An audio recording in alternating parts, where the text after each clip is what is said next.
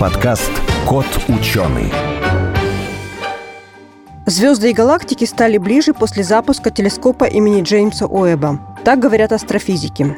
И планеты Солнечной системы становятся ближе после запуска новых интересных космических миссий. Что нового мы узнали о космосе в 2022 году? Какие яркие события наблюдали в космосе? Какие удивительные открытия принесли нам звездные странники, астероиды и кометы? Поговорим об этом в подкасте «Кот ученый» и подведем итоги года. Сухие цифры, графики и датчики, законы и формулы – скучно. Нужна ли наука в нашем обществе потребления и ярких рекламных слоганов? Пандемия и природные катаклизмы показали, что без науки нам в никуда. Если завтра случится конец света, и мы будем в числе счастливчиков, которые уцелели, что мы сможем рассказать о технологиях? Какие изобретения повторить, кроме колеса и письменности? Это подкаст «Кот ученый», где мы попытаемся понять, что происходит в окружающем мире и постичь суть явлений. Сегодня в нашей студии Екатерина Ефремова, астроном, популяризатор науки, Максим Абаев, шеф-редактор портала журнала «Наука и жизнь», я Елена Глещинская. Обсудим, какие новости 2022 года, какие самые яркие события произошли в звездном небе, о чем нам говорит астрономия. Здравствуйте. Здравствуйте. Начнем с чего? Наверное, с Джеймса Уэбба, хотя он был запущен не в 22 году, а еще в 21 но все основные фоточки красивые мы получили в этом. Ну, наверное, не только фоточки, там наверняка и много интересных данных. Ну, конечно. Но 2022 год по праву можно назвать годом телескопа Джеймс Уэбб. Да, его запустили в декабре 2021 года. В начале 2022 он достиг своей точки, где он сейчас находится. Он находится на расстоянии полтора миллиона километров от Земли, там дальше в сторону от Солнца в этом направлении, где поменьше его нагревает, поменьше ему мешает солнечная энергия. Телескоп этот инфракрасный, и это его потрясающая заслуга. Почему мы так гордимся, ну, вся Земля, да, почему все его так восхищаются этим инструментом. Мало того, что это самый большой телескоп в космосе на сегодня, у него диаметр зеркала 6 метров. Это как самая крупная обсерватория в России, в Архизе, телескоп БТА, большой телескоп азимутальный, у него тоже 6-метровый, только у него зеркало цельнолитое. А у Джеймса Уэбба гигантское зеркало золотое, потому что золото на 98% отражает все инфракрасное излучение. Это самый лучший материал для инфракрасных телескопов. У нас гигантская. Сами пластины из бериллия, которые довольно легкие, потому что такую махину еще нужно поднять в космос. Это самый дорогостоящий проект космический на сегодня. Он большой, за счет большого зеркала мы получаем хорошее разрешение. Он видит инфракрасное излучение. Это длинные волны, которые спускают достаточно холодные космические объекты. Я вот еще читала такую там деталь, что почему нужен был именно телескопе в инфракрасном э, спектре, угу. потому что те объекты, которые самые древние, угу. из-за красного смещения как угу. раз их невозможно наблюдать. Конечно. А он будет увидеть то, что не увидят другие. Да. Во-первых, это красное смещение, это далекие галактики. Во-вторых, красный цвет, инфракрасное излучение – это пыль, с которого в космосе очень много. Это области звездообразования, все вот эти потрясающие красивые фотографии, там туманность Киля, которая вот красивая. Недавно у него вышла фотография. Те же столпы творений, излучений и так далее. Что мы там видим? Мы видим, как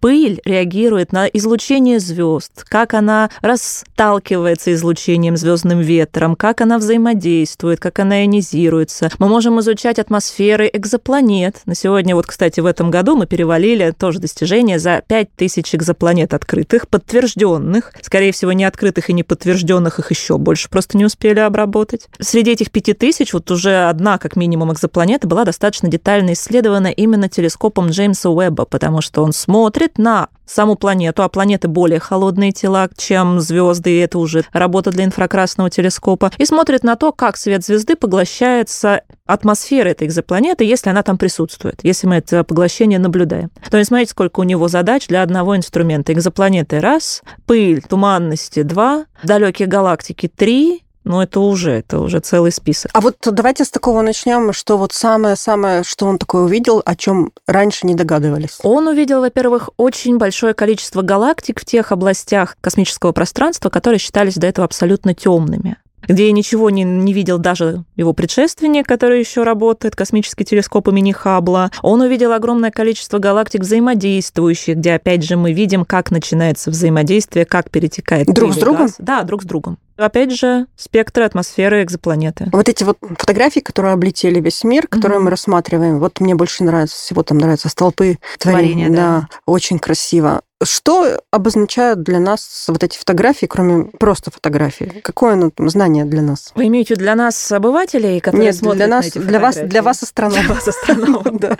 Ну вот все то, что перечисленное. Как там происходит какая-то хоть какая-то динамика. Мы ее можем отследить, увидеть, можем отследить детали. За счет очень большого зеркала по- телескоп Джеймса Уэбба получает хорошее разрешение. Это прямая зависимость. Чем больше зеркала, тем лучше детали. Это самые детализированные снимки в инфракрасном спектре, в инфракрасном диапазоне, которые мы получали вообще за все время таких исследований. При том еще, что большая часть инфракрасного диапазона нам недоступна на поверхности Земли, она по большей части инфракрасное излучение поглощается атмосферой. К счастью, мы поэтому не сжариваемся сразу на Солнце. Но вот изучить ее получше, этот диапазон оказалось возможным только когда запустили телескоп Джеймса Уэбба. В Солнечной системе на что-нибудь уже... Конечно. Вот да, кстати, была присмотрели. Совершенно прекрасная серия снимков планеты Юпитер. И не только. Но Юпитер покорил всех, потому что бытует такой миф, что вот есть Сатурн, у него яркие красивые кольца, это как достопримечательность нашей Солнечной системы, и как бы у Сатурна эти кольца и висят, и все. Но кольца есть у всех, и у Юпитера, и у Сатурна, ну, и у Урана, и У Нептуна. Земли До этого фотографировали у больших гигантов, да, у больших планет. И получили изображение с как бы практически околоземного пространства, полтора миллиона километров, это не так и далеко кажется, космическим меркам. С этой точки получили изображение Юпитера его полярных сияний в инфракрасном излучении, получили изображение колец Юпитера, там несколько спутников еще. Но это да, это тоже было колоссальное достижение, посмотреть на наши собственные миры, нашей собственной Солнечной системы вот в таком качестве. Еще я видела, получили фотографии Нептуна и его Мгм. спутников. Мгм. Как раз обсуждали, был у нас подкаст про Нептун. Что-то новое увидели в этот раз? Мы видим, опять же... э, Подтверждение того, что мы видели, или что-то По есть? сути, да. По сути, По да? сути, да. А вот то, что спутник, там его тритон вот так вот э, очень ярко светится. Ну, да, значит, там идут какие-то процессы, которые нам предстоит изучить. Еще он же наблюдали Плутон, да? М, Вот здесь вот, наверное, я вам точно не скажу, Мгм. был ли Плутон в списке задач Джеймса Уэбба. Может быть, да, может быть, нет. А вот эту девятую или десятую планету, которую там предполагают, но никак не могут найти, ее можно будет как-нибудь в этот телескоп разглядеть? Она же Здесь, немного тепленькая, наверное, А, может быть, чуть-чуть. большая проблема в том, что мы точно не знаем, куда смотреть. У нас есть предположительно орбита, но опять же погрешность в определении орбиты этой предполагаемой девятой планеты, как вообще в вот несколько лет назад вышла статья Константина Батыгина о том, что вот малые карликовые планеты и некоторые малые тела Солнечной системы там далеко за орбитой Плутона на колоссальных расстояниях от Земли, которые ну, невозможно уже разглядеть нормально, потому что свет отраженный, он еще он очень слабый, его как-то разглядеть очень трудно. Так вот, чисто по их орбитам было предположено, что есть там какое-то массивное тело, которое влияет на них, и вот так их аккуратненько разбросало в той форме, в которой мы их наблюдаем. Но мы не знаем точно, где конкретно эта орбита, эта планета на ее огромной орбите. А у телескопов чем больше зеркала, тем меньше поле зрения. Это нужны, наверное, миллионы лет, чтобы обследовать каждый предполагаемый Или если улыбнется удача какая-то. ну, колоссальная должна быть удача, и то это нужно, опять же, знать, что искать, как оно выглядит, какого оно там размера, потому что у нас очень много звезд, у нас очень много фоновых объектов. На их фоне выделить вот эту колоссально крошечную совершенно объект, это ювелирная работа. Возможно, нам это пока не под силу. Вот еще новость, что Джеймс Уэбб увидел звезду коричневый карлик, Мгм. что раньше невозможно их было наблюдать, потому Мгм. что они очень Да, тусклые. Они очень тусклые, все так. Он изучил, и что мы там увидели, что из А, себя ещё в представляют? Что из себя представляют эти звезды? Это даже не то чтобы звезда, это нечто промежуточное между большой планетой и самой маленькой звездой. Она будет потом в дальнейшем звездой или планетой? Не-не, она такой останется. Такой Там останется? идут совершенно очень медленные, слабые термоядерные реакции, потому что, ну, большая достаточно. Но так, чтобы вот разжечь свое ядро, запустить в таком темпе с такой энергией те реакции, которые идут в том же Солнце, которое ну, не самая крупная звезда, нам все таки не хватает массы. Вот это мы называем коричневый карлик. Что-то между, что-то среднее. Вроде как звезда, но немножко не дотягивает до общепринятого стандарта звезд. И оказалось, что их намного больше, чем э, раньше предполагали. предполагали, что их очень много. Еще была такая новость, что когда смотрели на галактики древние, Мгм. то раньше предполагали, что они не имеют такую ровную форму, кольцеобразную. Мгм. Джеймс Уэбб увидел самые ранние галактика, сколько там, 250 миллионов лет, по-моему, да, и они тоже имеют уже сформировавшуюся ровненькую форму. Но здесь надо понимать, что он увидел какое-то небольшое количество угу. из тех миллиардов миллиардов, которые есть. Поэтому четко говорить, что все они такие, пока нельзя. Когда будет побольше наблюдений, тогда мы уже сможем строить какую-то статистику. А вот как быстро вообще расшифровываются? Вот получили там данные, фотографии, сколько нужно на обработку этого всего? Непредсказуемое количество времени на самом деле, потому что пока у нас нет возможности каких-то машинной обработки изображений, в этом большая проблема, это должны делать вручную, естественно, при помощи программного обеспечения, но должен сидеть человек и обрабатывать. Поэтому у нас и висят архивы с космических телескопов, которые уже даже не работают. Кеплер с экзопланетами, Сохо с околосолнечным пространством, там колоссальный объем данных. И я думаю, что у Джеймса Уэбба сейчас будет обрабатываться, конечно, быстрее, чем э, у тех архивов, которые уже существуют, потому что ну, он прям на пике своей славы, это надо доставать эти какие-то новые открытия из его фотографий, но все равно это может занять время полгода, год, может быть. Все еще впереди. Давайте перейдем к следующей теме. Это, угу. наверное, про черную дыру в нашей галактике. Да. В 2018 году весь мир смотрел на фотографии первое изображение черной дыры в центре галактики М87. Ну, давно уже предполагали, что там это активная галактика, у нее там джет висит очень яркий, красивый такой выброс плазмы горячий из центра этой галактики. Предполагали, что там черная дыра, 6 миллиардов солнечных масс, такой большой достаточно объект. И в первый раз ее получилось получить ее изображение. Здесь важно понимать, что это не фотография черной дыры, мы не получаем ее в том оптическом диапазоне, в котором мы смотрим, в котором мы получаем обычные изображения. Ее получили в радиодиапазоне. Для этого несколько лет назад объединили целую сеть радиотелескопов, целую, 6 ну, радиотелескопов, целую сеть. Получился гигантский радиотелескоп размером с Землю, диаметром 12 600 600 километров. С радиоинструментами можно так сделать. Везли данные с наблюдений с Южного полюса, с пустыни Атакама, там прекрасный телескоп Альма находится, еще там с нескольких точек на Земле в одно единое место. Больше 5 миллионов гигабайт данных было собрано. И вот все эти годы эти данные обрабатывались. Это данные именно с радиотелескопов. Радиотелескоп немножко иначе строит картинку. Он не сразу видит кусок неба. Он попиксельно, поточечно выстраивает, откуда там, с какой точки там мощный идет сигнал, с какой точки слабый сигнал. И когда все это сложили, в 2018 году увидели изображение, радиоизображение черной дыры в другой галактике, увидели, что она круглая, тень на окружающем черную дыру, диски из раскаленного газа.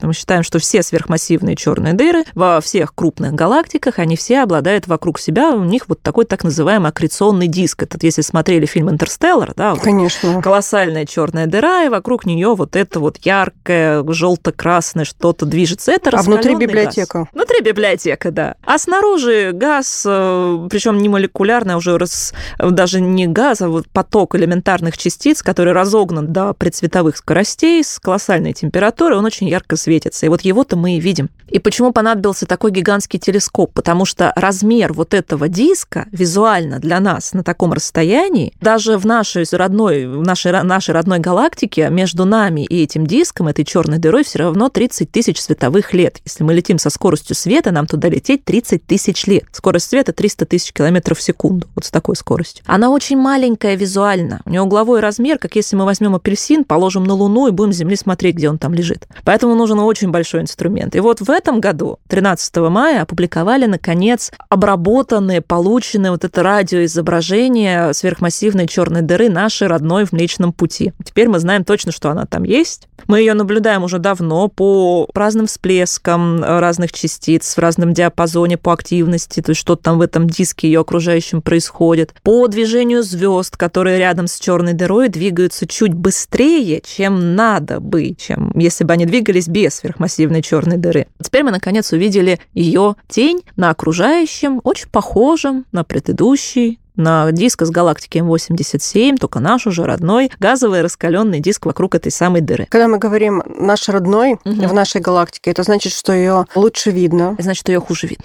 Хуже видно, да. Хуже видно. Потому что все эти 30 тысяч световых лет между нами и галактикой. А вот сейчас глупый вопрос. Она же будет в себя засасывать окружающие планеты и звезды, и ну, мы будем наблюдать, как там вместе образуется пустота. Во-первых, там прям в окрестностях черной дыры не то чтобы суперсильная плотность звездного населения. Это, опять же, все объекты у нас на большом расстоянии друг от друга. И звезды, и там планеты, и звездные системы, все это на достаточно разбросано. И мы наблюдаем иногда процессы, когда черная дыра растягивает и разрывает звезду. Такое бывает. Мы это как раз сопровождается всплесками в разных диапазонах. Мы это видим на изображениях, там и в рентгеновском, гамма мы видим всплески заметно. Но это очень редкий процесс. Вот как раз 9 э, октября был, зафиксировали угу. огромный там по мощности гамма-всплеск, угу. и этот джет как раз был направлен в нашу сторону, что было угу. прекрасно видно. И как э, ученые предполагают, что это как раз и было то, что звезда сколлапсировала в черную дыру. Да, но это, скорее всего, случилось не у нас.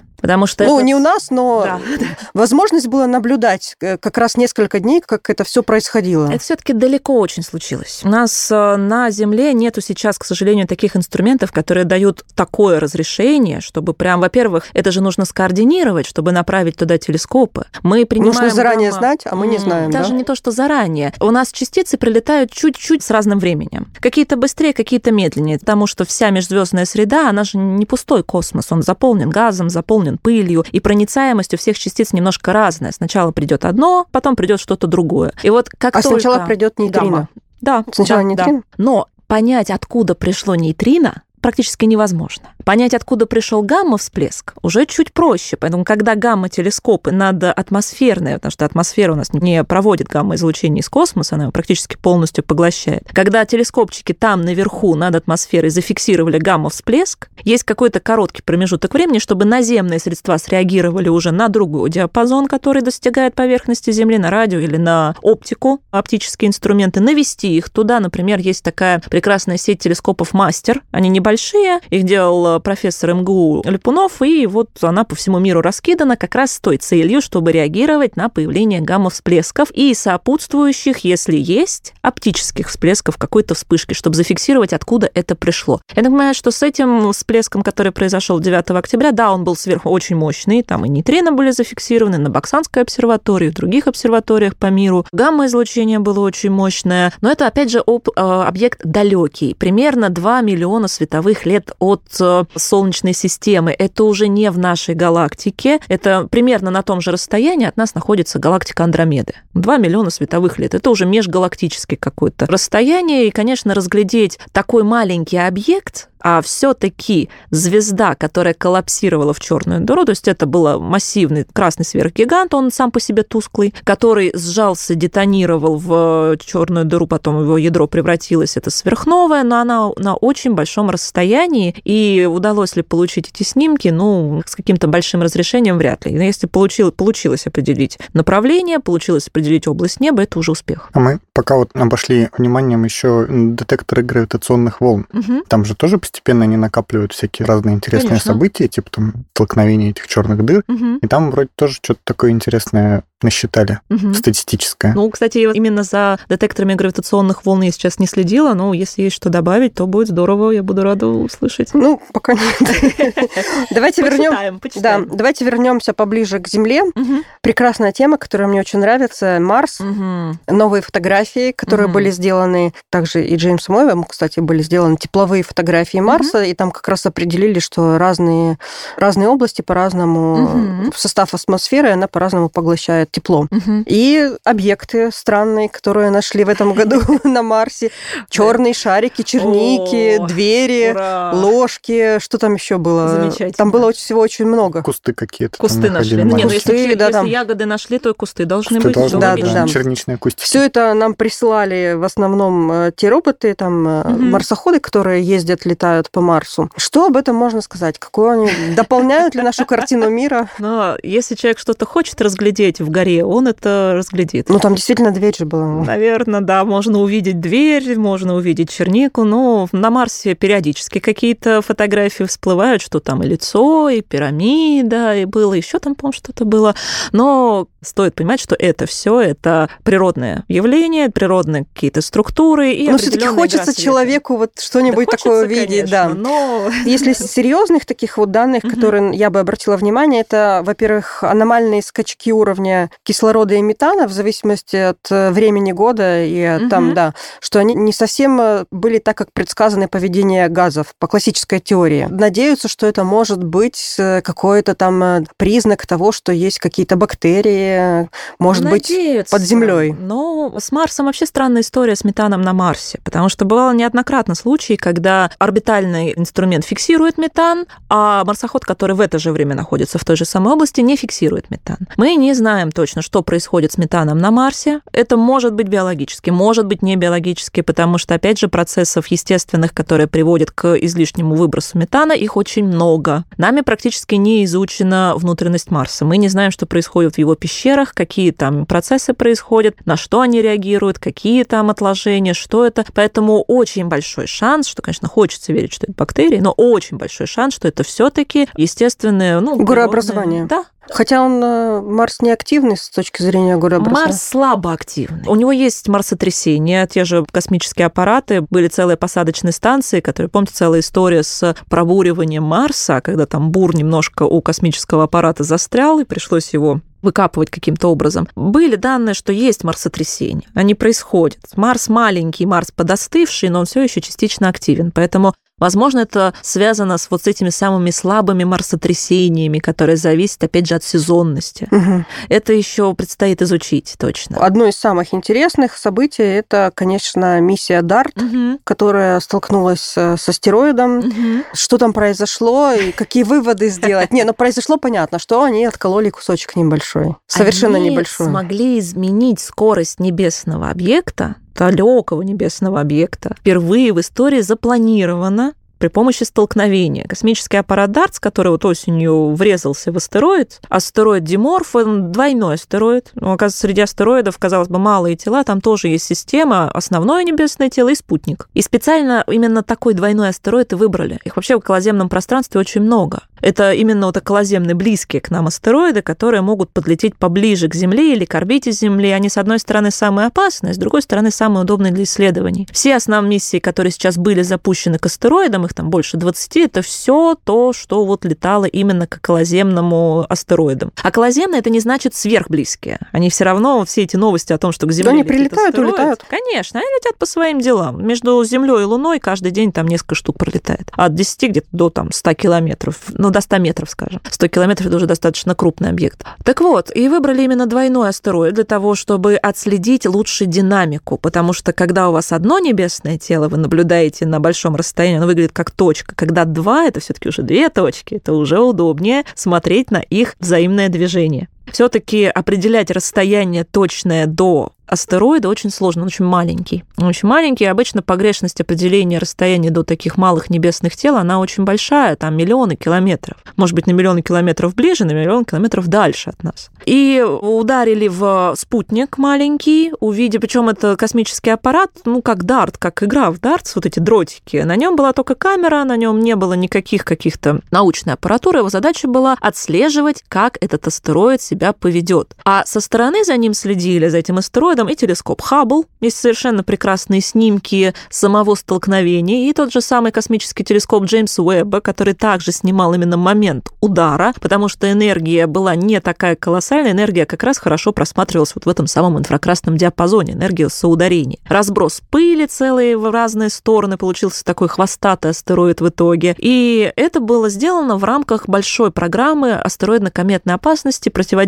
астероидно-кометной опасности. Мы до этого не уверены уверены были вообще, что такой удар, что вот это э, распространение энергии в космосе, оно идет несколько иначе, чем у нас здесь. И мы не были уверены, что этот удар вообще хоть как-то повлияет на астероид, а он изменил, во-первых, скорость вращения вокруг собственной оси, а во-вторых, э, скорость движения вокруг общего центра масс с большим астероидом, она изменилась на несколько километров в секунду. Это колоссальный результат. Разве это нельзя было рассчитать Можно ну, было, на, мы на модельках? все можем рассчитать на модельках, но здесь у нас живой реальный эксперимент. В астрономии реальный живой эксперимент вообще можно сделать очень редко. И когда появляется такая возможность, такой человек, который готов потратить много денег и запустить туда астероид, чтобы увидеть этот результат вживую, это один из немногих реально проведенных вот таких экспериментов столкновительных, которые были проведены за всю историю космонавтики. Но это здорово. И отследить вживую, как это произойдет, потому что та же модель компьютерная, она все равно, там есть много допущений. Мы не знаем точно, что внутри у астероида. Мы не знаем точно, какая у него теплоемкость. Мы не знаем точно, какая у него плотность, прям точная. Что там будет под поверхностью. Будет он реагировать, не будет реагировать он на это взаимодействие. А тут мы видели, что да,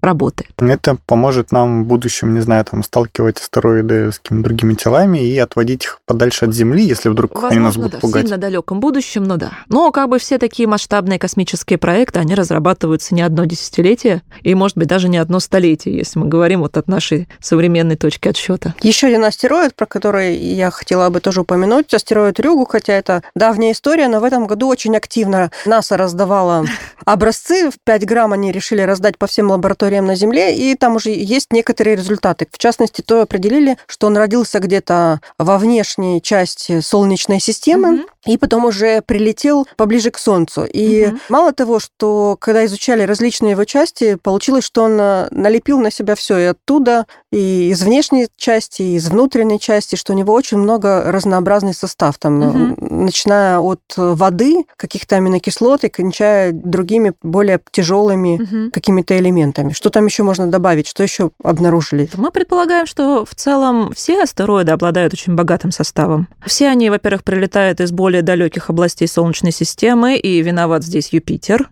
и Сатурн частично. Есть миф, который говорит, что Юпитер защищает Землю, нам Земля важна, защищает Землю от астероидов. На самом деле ничего он не защищает. Если бы Юпитер не подкидывал нам астероиды из главного астероидного пояса, то через 10 миллионов лет у нас вся внутренняя Солнечная система была бы пустая. У нас не было бы такого понятия, как астероидно-кометная опасность, к нам бы ничего не летело. Юпитер к нам подкидывает, очень да, да. хорошо Юпитер сказано. И Сатурн тоже к нам подкидывает частично. Так что вполне все околоземные астероиды, они раньше были гораздо дальше от Солнца, чем они сейчас. Как уж они попадают в эти зоны, из которых он их выкидывает, это другой вопрос. На него пока у нас ответа нет. В астероидном поясе, там далеко мы наблюдаем, есть такие кандидаты в астероиды, которые проявляют кометную активность. Они испаряются частично. То есть есть предположение, что в астероидах внутри могут быть включения газовые, газозаледеневшие, могут быть включения водяные, пожалуйста. Ну вот, как, кстати, в Рюгу там были да? включения сверху силикатный какой-то угу, слой, а угу. внутри там были аминокислоты и угу. там частички воды. Это вот первый такой, да, эксперимент, что получили чистые образцы не замусоренные, допустим... Ну, один из первых был Рюгу, это миссия Хаябуса угу. 2, была миссия Хаябуса 1, соответственно, была миссия Сирис Рекс. То есть всего их достаточно много было. Угу.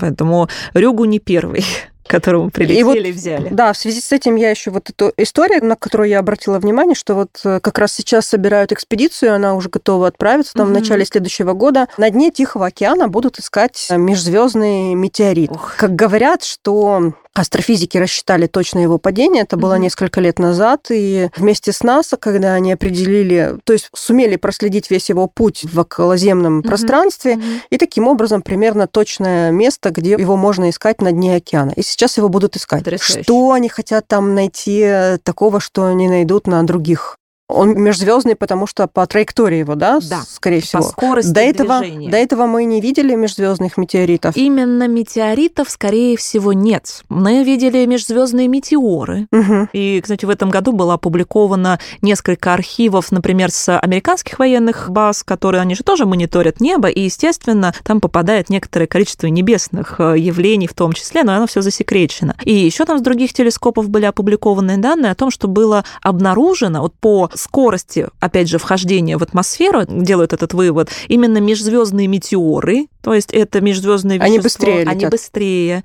которое попало. И если получить, если он крупный, можно даже снять спектр с этого метеора, понять, что из чего он сделан, но, видимо, не в этот раз получилось это сделать, а здесь у нас предположительно межзвездный метеорит, то есть это прям космическое вот прям вещество, потрогать можно, да, которое и... прилетело от другой звездной системы. И вот предполагают, что там найдут тяжелые металлы, очень тяжелые угу. металлы, вот прямо из конца таблицы Менделеева, откуда он образовался? Или это пока неизвестно? Конкретно вычислить направление, ну, угу. конкретно понять, откуда именно он прилетел, практически невозможно. Но вот мы определили траекторию, мы можем определить состав, мы можем определить, сколько ему лет. И по количеству, опять же, тяжелых элементов, где он предположительно именно в момент какого события, где он там зародился. Видимо, если там много тяжелых элементов, значит, скорее всего, это объект достаточно молодой, потому что первые объекты, первые звезды, они были целиком полностью из водорода, ну, частично гелия, то есть простые элементы. Чем больше там сложных, тем, соответственно, моложе объект. Вот совсем недавно он появился, значит, и сама возможность пощупать вот это межзвездное вещество, она дорого стоит, потому что таких объектов, как мы считаем, они достаточно редко нами как минимум фиксируются. Скорее всего, их много, просто они достаточно далеко, они небольшого размера, и заметить их очень сложно, как, в принципе, и нашей родной Солнечной системы малые тела.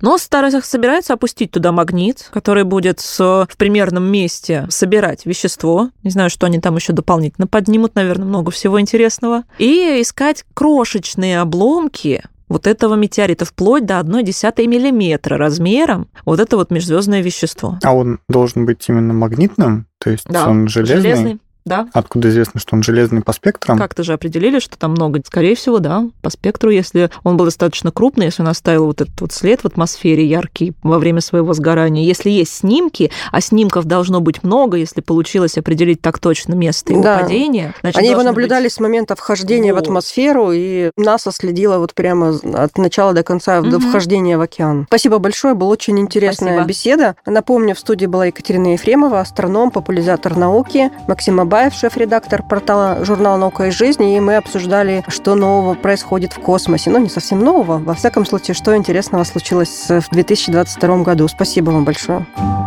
Кот ученый.